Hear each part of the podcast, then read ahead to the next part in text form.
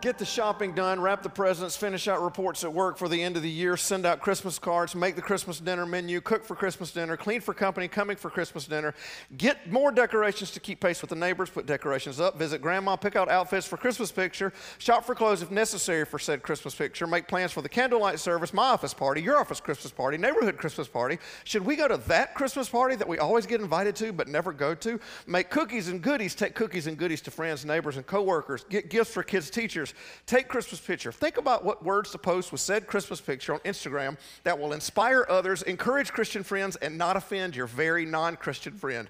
Look at Christmas picture and plan retake of Christmas picture because one of your kids was picking their nose. Travel, visit family, avoid politics when talking to family, check bank account and credit card statement, make plans for how you'll pay off credit card.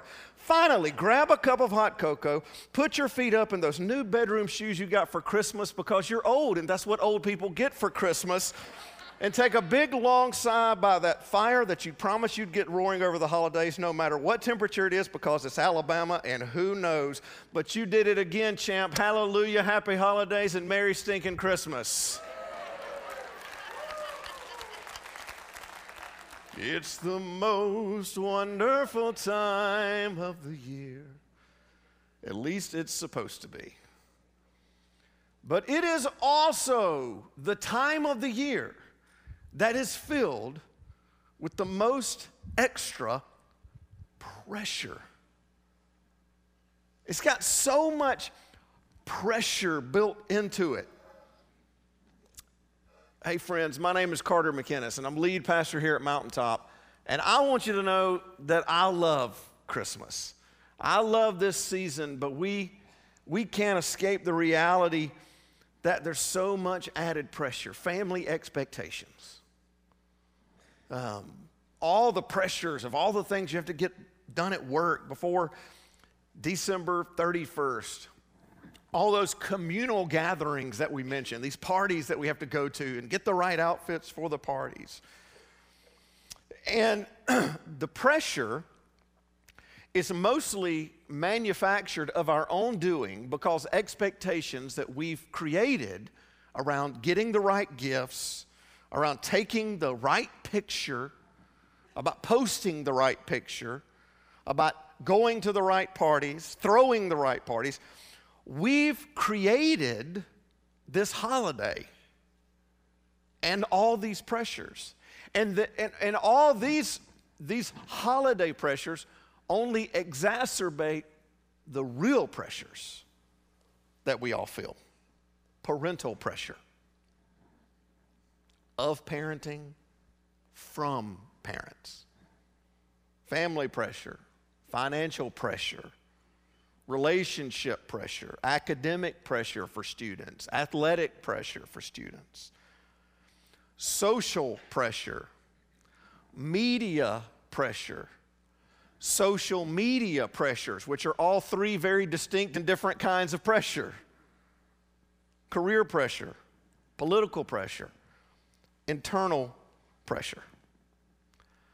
The book of Isaiah was written to a people under extreme and immense pressure, and written as some encouragement, challenge, as the voice of God to their king, Ahaz. This series for four parts of the series, I hope you'll go back and listen. So much of it is written in this season, in this time, to the people Judah. By the time King Ahaz reigns over Judah, the people of God have split into two different kind of nation states. Israel to the north, which is much larger, and Judah to the south, which is much smaller, where Jerusalem is. They're both still the people of God, and God sends different prophets to different ones. If you read the prophets in the Old Testament, some are sent to speak to Israel, some are went to speak to Judah. They were under immense pressure from this giant evil empire named Assyria, led by this emperor, this ruler named Tiglath-Pileser, and they were ready to pounce on Judah at any minute. Not only that, their brothers and sisters to the north, Israel, had made an alliance with the nation of Aram to try to protect themselves from the Assyrians. And they threatened Judah as well. They were trying to talk them into forming an alliance, but it was kind of like, you're going to do it or we're going to try to force you to do it. They were no military match for Aram and Israel combined, and certainly no military match for Assyria. And in the meantime, they had a series of economic pressures, facing real tangible problems like food for people. So as we read this passage and as we think about this morning, this story, we need to just kind of name the reality of our world and maybe what we've experienced that is different than what Judah's experienced. Most of us have probably never lived in fear of an evil giant empire invading our land and taking us captive. And most of us have probably never lived through a real famine, where you didn't know not if you were not only going to eat, with where everyone was going to eat. But that does not mean that the pressures that we kind of talked about and laughed about and thought about that we feel aren't real. But again, here's what we know about pressure. Pressure has a weight, doesn't it? It presses down on you. You carry it. That's why when someone relieves a pressure point in their lives, you know, they finally graduate from college, they finally get out of debt, they finally get a job, a team or a coach finally wins a championship, gets over the hump, that golfer that's been a great golfer that's never won a major, or that tennis star finally beats their rival. What do we say when that happens? When someone, they look like the weight of the world came off their shoulders. Like the pressure was relieved. It finally happened. Boy, he looks like the weight of the world came off his shoulders. She looks like the weight of the world came off their shoulders, because pressure has this weight. And I'm going to go out on a limb to just say this morning to everyone that's in this room, to everyone that's tuning in online, I'm going to go out on a limb and say that you're carrying some pressure weight this morning. Like there's something in your life that kind of is weighing you down. And the holidays often make this worse. Christmas makes the pressure worse. Like if you've got family pressure, it only gets worse when you gather around the table at Christmas. If you've got financial pressure, it only gets worse when you buy some presents maybe you shouldn't have. Right? If you've got health pressure, it only gets worse when you're trying to travel or trying to see family. The pressure gets worse at Christmas. And by the end of our time today, here's what I hope to show you, is that the original Christmas, the first Christmas, was meant to come and relieve the pressure, to take the weight off our shoulders. It actually announced the end of this pressure. So listen how Isaiah points to a day when the pressure will be released, when the weight would be carried and the burden lifted. This prophecy, the last one that we'll look at, this promise of a birth of a Savior, is found in Isaiah chapter 9. It's probably the most famous prophecy about the birth of Jesus. We hear this scripture read often during the holidays. And it starts out in verse 2, but keep in mind, first and foremost, this was a prophecy to Ahaz and Judah, looking at the world around them, feeling the pressure of the Assyrians, feeling the pressure of their brothers and sisters in Israel allied with Aram. This is a community, a people, feeling the weight of the world crushing down on them. This is what it says in verse 2. If you got your Bibles, you will look, or you got your app, or maybe if you're at home, you got your Bible. If you are in the room, please take one of those Bibles at the bookshelf. If you do not have a hard copy, we want to give that to you. This is what it says in Isaiah 9, verse 2. The people walking in darkness have seen a great light. On those living in the land of deep darkness, a light has dawned. This is real. It was a time of deep darkness for Israel, for Judah. There was no hope. Poverty, the threat of war, a king who barely knew which end was up. And they had all begun to wonder, and have you ever asked this question, hey God, where are you? Where are you? Do you hear me? Can you even see me? And the thing I love about this passage is it doesn't sugarcoat their situation. It doesn't say, like, it's not as bad as it seems. No, Isaiah says, I get it. There's deep, deep darkness. I get it. Times are not good. I get it. You feel the pressure of the world. But what I love about this is God says, I can see in the dark. And here's what I want you to know that I think, I promise you can cling to in this, whatever you're going through, no matter how dark it seems, no matter how much pressure you feel, I want you to know something. God sees you. God sees you under the weight of whatever it is you're carrying. God sees you with the pressure you're carrying in your family. God sees you in the darkness. God can see in the dark. And there is a promise to Israel that is a promise for us, is that there will come a day when the light will shine. There will come a day when the hurt will end. There will come a day when the pain will end. There will come a day when in your despair and in your darkness, a light will shine. Look at me. No matter how dark it is, and you've asked yourself that question, God, where are you? Where is this God that I hear is love? Where's this God who loves me? Here's what I want you to know, no matter how, when you can't see your hand in front of your face because life is so bleak and dark, God sees you. See, there's going to come a day the light will shine in the darkness. And then listen to how Isaiah goes on. You have enlarged the nation and increased their joy. They rejoice before you as people rejoice at the harvest, as warriors rejoice when dividing the plunder. You have enlarged the nation. There is a reason they needed to be enlarged. There is a reason they needed to feel big, because they were small, like literally, compared to this giant empire that was pressing down on them. Compared to their larger neighbors to the north, Israel and Aram, they're tiny. This little yellow section, you can't even hardly see it. They're tiny. They feel like there's no match. And I'm just going to go out on a limb.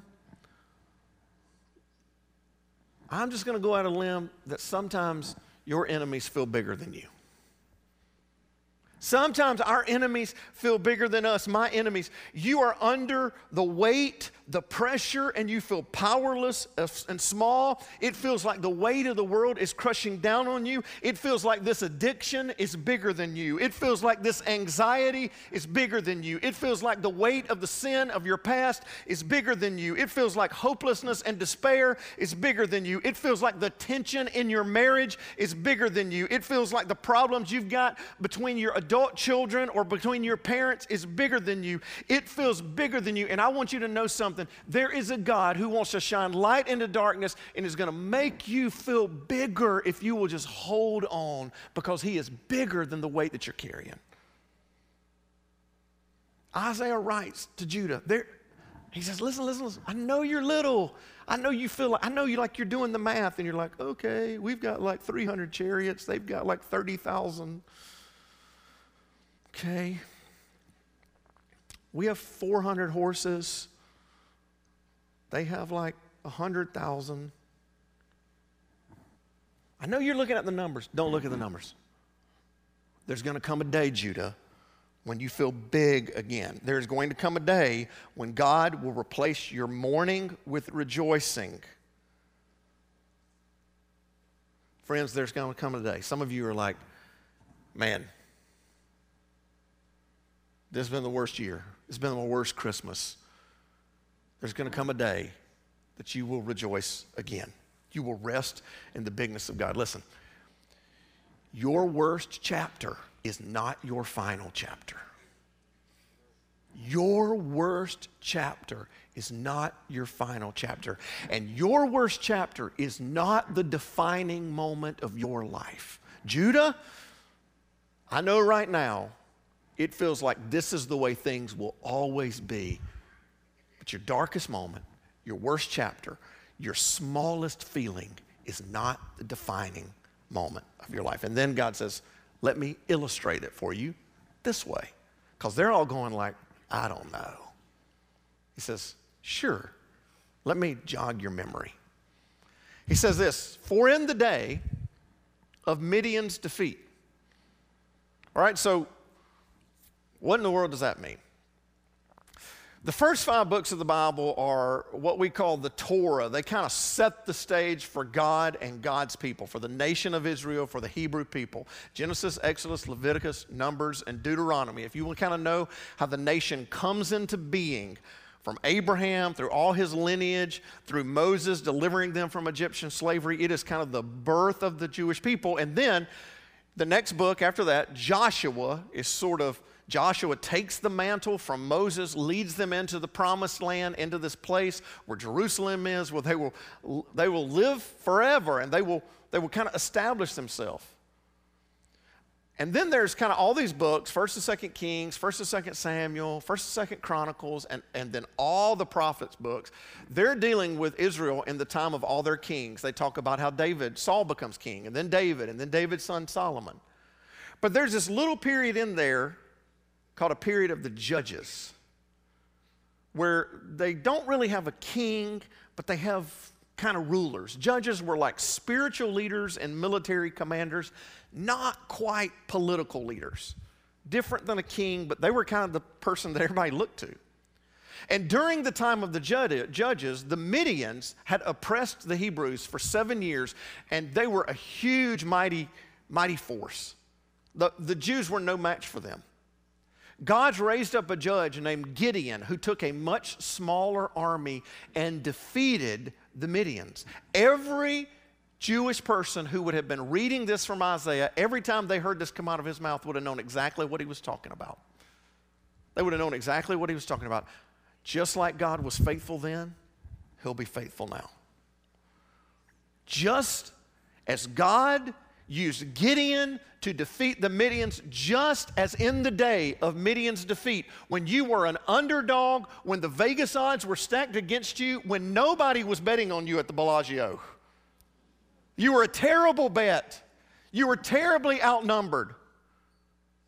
But you remember that day? You remember how God raised up Gideon and you were the underdog and you came out on top because you trusted in me? You remember that just in the day of Midian's defeat. I was faithful then and I'll be faithful now. You have shattered the yoke that burdens them.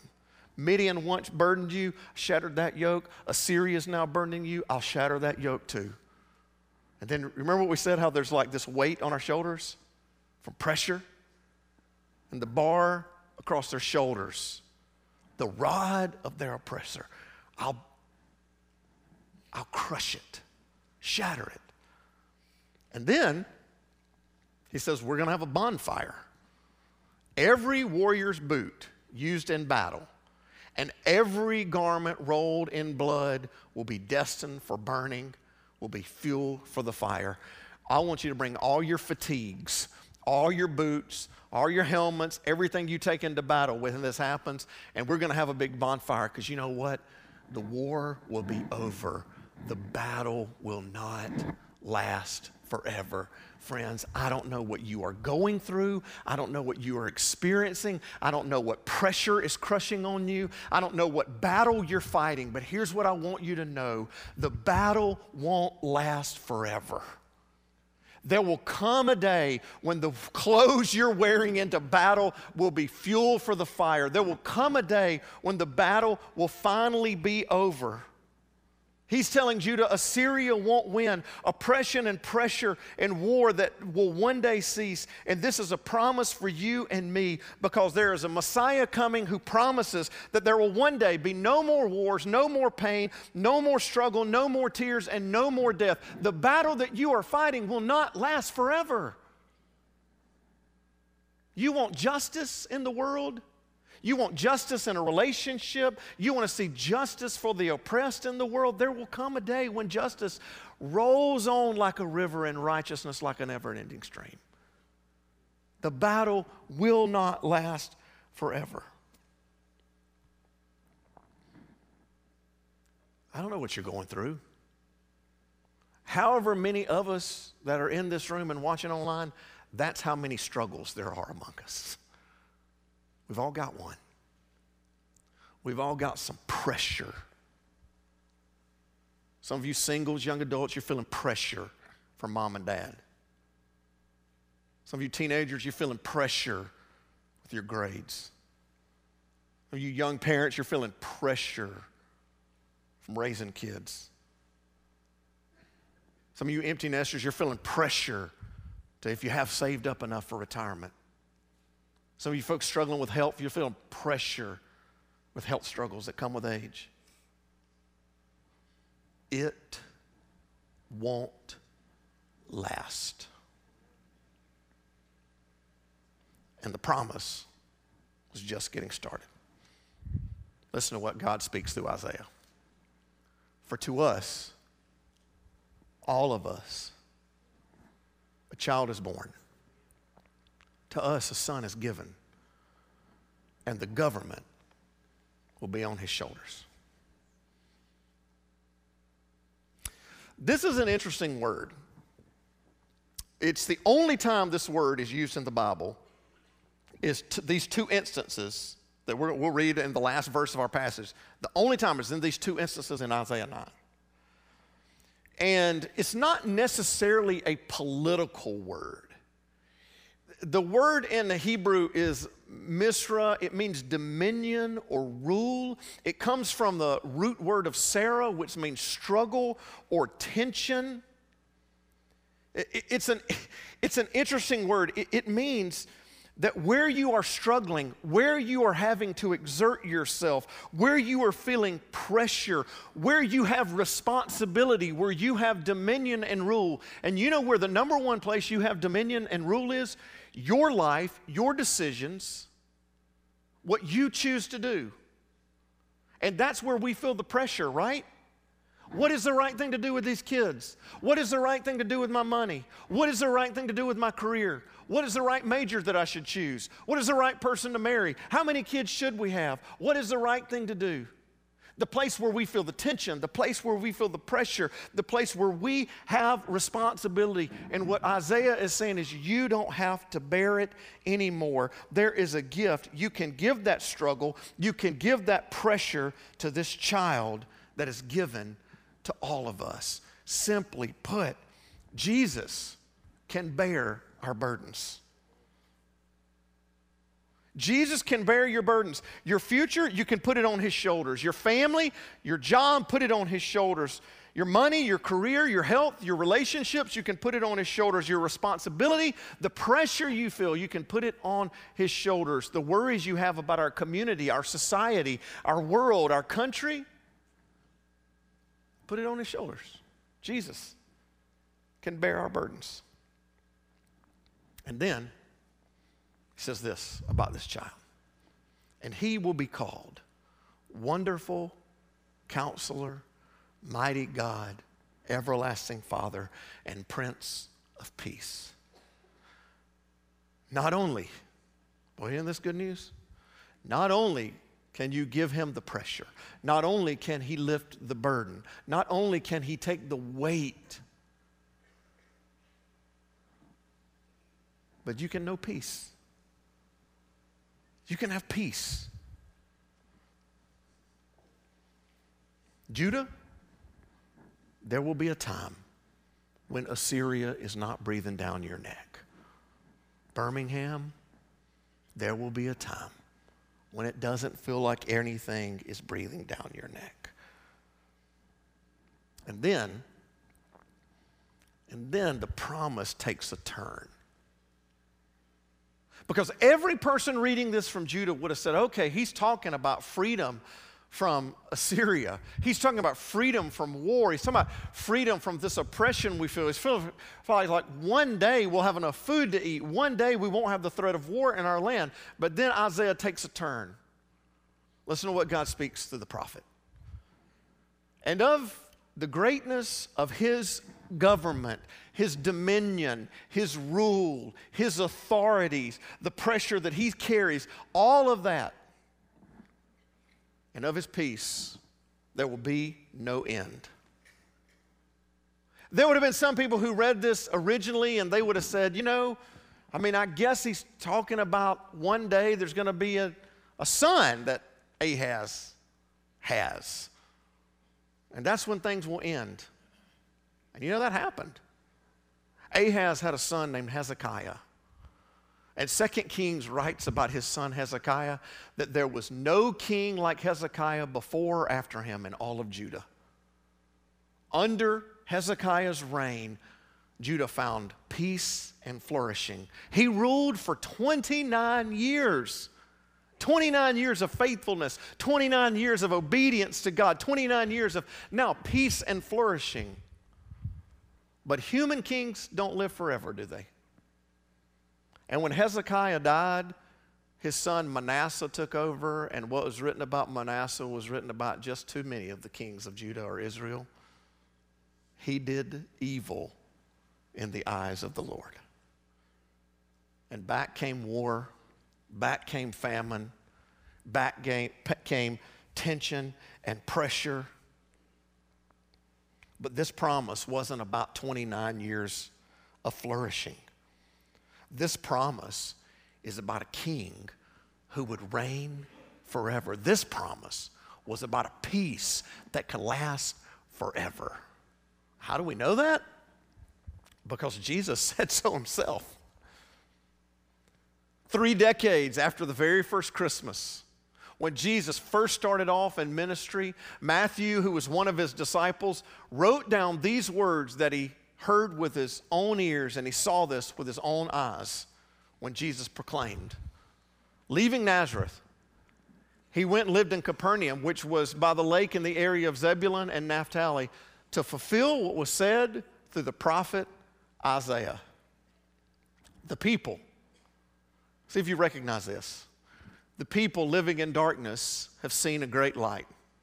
On those living in the land of the shadow of death, a light has dawned. Jesus is saying, as the kids like to say today, I am him. Yeah, you know that prophecy we were just talking about? Yeah, I'm him.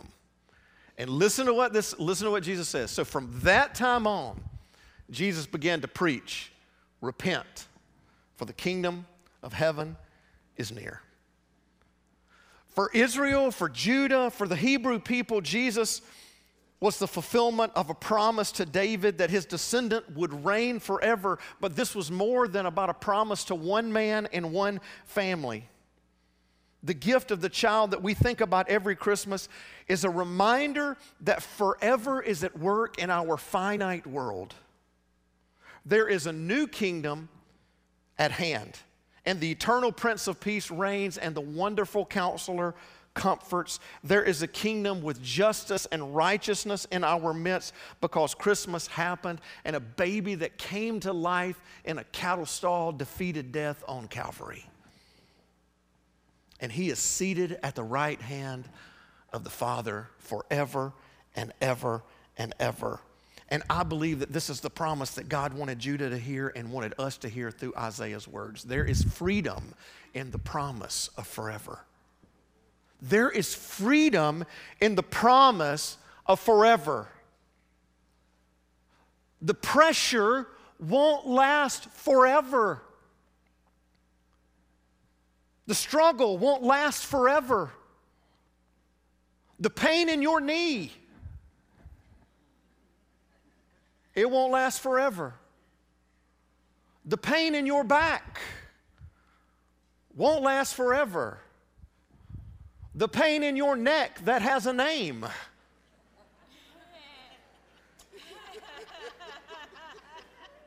it won't last forever. The pain in your heart that also has a name,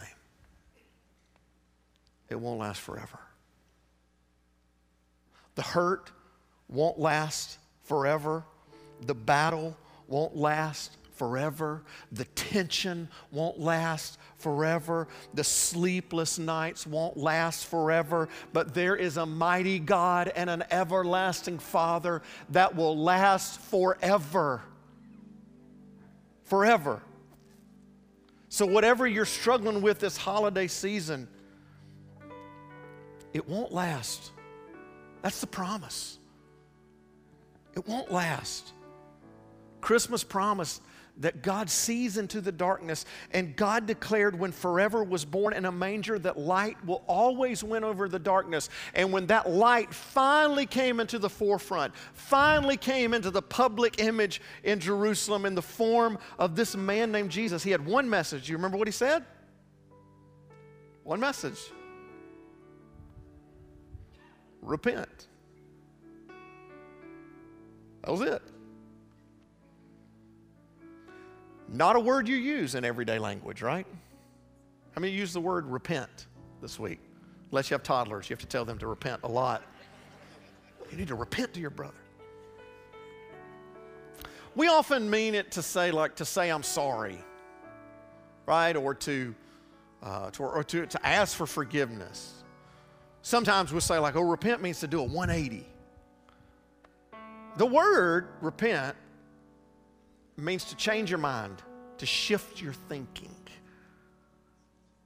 That was Jesus' message. I want you to shift your thinking. I want you to change the way you think about your sin, because we believe some lies about our sin. One lie is that we just believe that it's just a weight that we'll always carry. We can't get away from it. It's the burden weighing heaviest on our shoulders. And Jesus said, I wish you would repent. I wish you would change the way you think about that. And I wish you would just hand it to me. Or we believe the lie about our sin that it's not that bad. We make excuses about how we feel or what we want to believe or what we want to do. Every single one of us make excuses about our sin. And Jesus said, I don't want you to do that. I want you to own up to it. I want you to confess it. I want you to name it for what it is. I want you to name disobedience to my word, and then I just want you to do something. Just change the way you think about it and just hand it to me. Oh, but if I do that, I'll be so ashamed. Don't worry about that. Just change the way you think about it. Shift your thinking. Just hand it to me, and I'll carry it. You weren't meant to carry the burden of your sin. And Isaiah reminds us that the government is on his shoulders. The shoulders of the child born in the manger were already broad enough for the sin of the world and for my sin and your sin. There is freedom and the promise of forever. Whatever you're struggling with, whatever tension you're holding, whatever you're holding on to responsibility for, whatever burden you're carrying, would you just hand it to him? And it's just gone. That's the freedom and the promise of forever. That's a mighty God and an everlasting Father. And that's why we call him the Prince of Peace, because you will never know peace until you let him take whatever's on those shoulders of yours. That's why we unapologetically, unashamedly invite people to follow Jesus, because that baby in that manger that became a Savior on a cross is the only time forever ever touched this world. And I want you and every person in Birmingham and wherever you're watching all over the world to know the freedom and the promise of forever.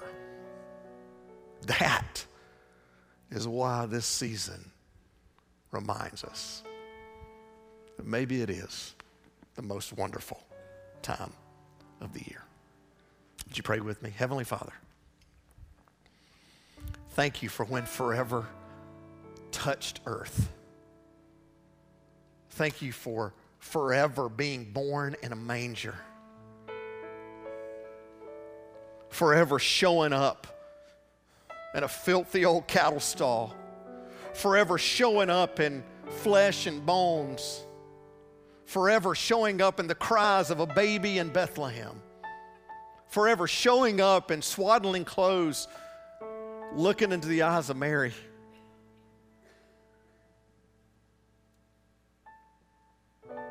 And forever showing up here.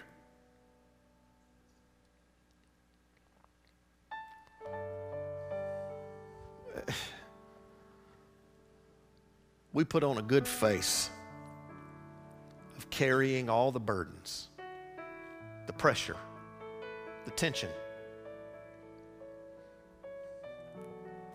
And at Christmas time, we even dress up a little bit more to hide it all the better. But Lord, we would love to have the freedom forever by handing them to you today. And for some of us, all of us, remind us today of the message you gave when the light broke into the world, that we would repent.